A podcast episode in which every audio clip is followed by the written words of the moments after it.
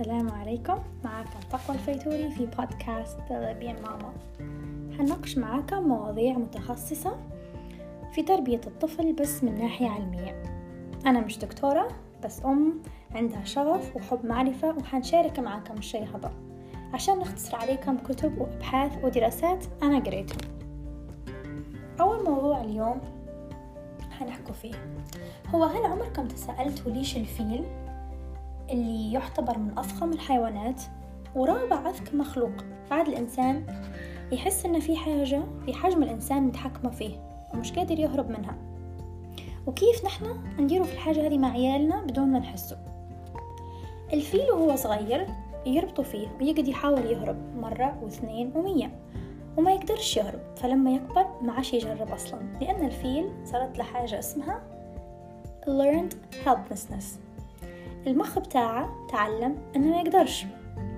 الأطفال من عمر سنة ونص إلى ثلاث سنوات تصير لهم حاجة اسمها crisis of independence أو بالعربي أزمة استقلالية.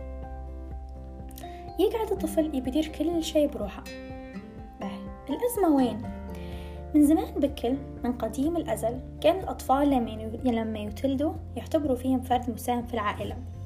وعشان هيك الأطفال كانوا يصيدوا مع أهلهم كانوا يجمعوا في المحصول وحتى يحاربوا. بس لما الظروف قعدت قاسية وواجدة على الأطفال كان لازم أن الموضوع هذا ينتهي في العالم كله.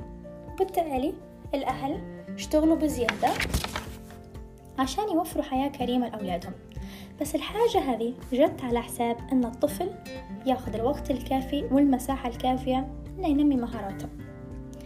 في كتاب Positive Discipline وهو من أهم كتب التربية اللي أنا قريتهم. آه الكاتبة قالت أن هدف جميع البشر أنه يحسوا بال belonging وال significance أن هم يكونوا ينتموا للمكان وأن لهم قيمة. والفيلسوف رودولف درايكرز عنده مقولة تقول أن never do anything for a child that the child can do for himself. يعني من الآخر أي حاجة يقدر الطفل يديرها بروحه لو درناها نحن بداله حناخده منه الإحساس بتاع ال belonging وال significance الكاتبة تقول برضو إن لما نحن نديروا أشياء لأطفال هم يعرفوا يديروها حيحسوا بوحدة من الثلاث حاجات هذه. ممكن يربطوا ممكن يربط الحب بأن حد يدير له حاجة. الحاجة الثانية حيحس إن الناس كلها تحت أمره. الحاجة الثالثة اللي هي الأسوأ إنه حيقعد ما يعرفش يدير ولا حاجة بروحه. حيقعد ديما مقتنع إنه ما يعرفش. بالتالي مالهش أي قيمة. كيف نخلو الطفل معتمد على روحه؟ في five tips ممكن نديروهم؟ حتساعد الطفل واجد بكر. أول حاجة واللي هي modeling الأطفال وهم صغار يتعلموا بعيونهم أكثر منك أنت لما تقعد تحكي لهم. فمجرد أنه هو يقدر يشوف فيك أنه لما تنوض في الصبح حتضم سريرك. حتغسل سنونك لما تبي تاكل حتقعمز. هو قاعد يتعلم من غير ما أنت تحكي له. الحاجة الثانية إن نحن نعطوهم small tasks. يعني مثلا الطفل عمره سنة ونص صعب إنه هو يلبس الكندرة بروحه بس يقدر يمدها لك ويقدر يردها في الدولاب. الحاجة الثالثة prepare the environment. إنك أنت تهيئ له بيئة مناسبة لحجمه. لأن مشكلة الأطفال في العمر هذا إن حجمهم صغير بكل وكل شيء في الحوش أكبر من حجمهم فمثلا الدار بتاعه مش لازم يكون الدولاب عالي يكون دولاب الدبش نفس طوله. نديروا له مراية صغيرة يقدر يحك يحك بيها روحه. آه طاولة الأكل يا إما نجيبوا له كرسي عالي يا إما نجيبوا له طاولة صغيرة. الحاجة الرابعة mistakes and rewards. أكتر حاجة غلط إن العيل لما يغلط نقول آه أنا مش قلت لك؟ أفطن حطيح أنا قلت لك. Be careful. الحاجة هذه غلط الطفل أو حتى الكبير مش يتعلم لازم يغلط. الحاجة اللي أشار من هيك إن نحن نقول له كول عشان حنعطيك كذا.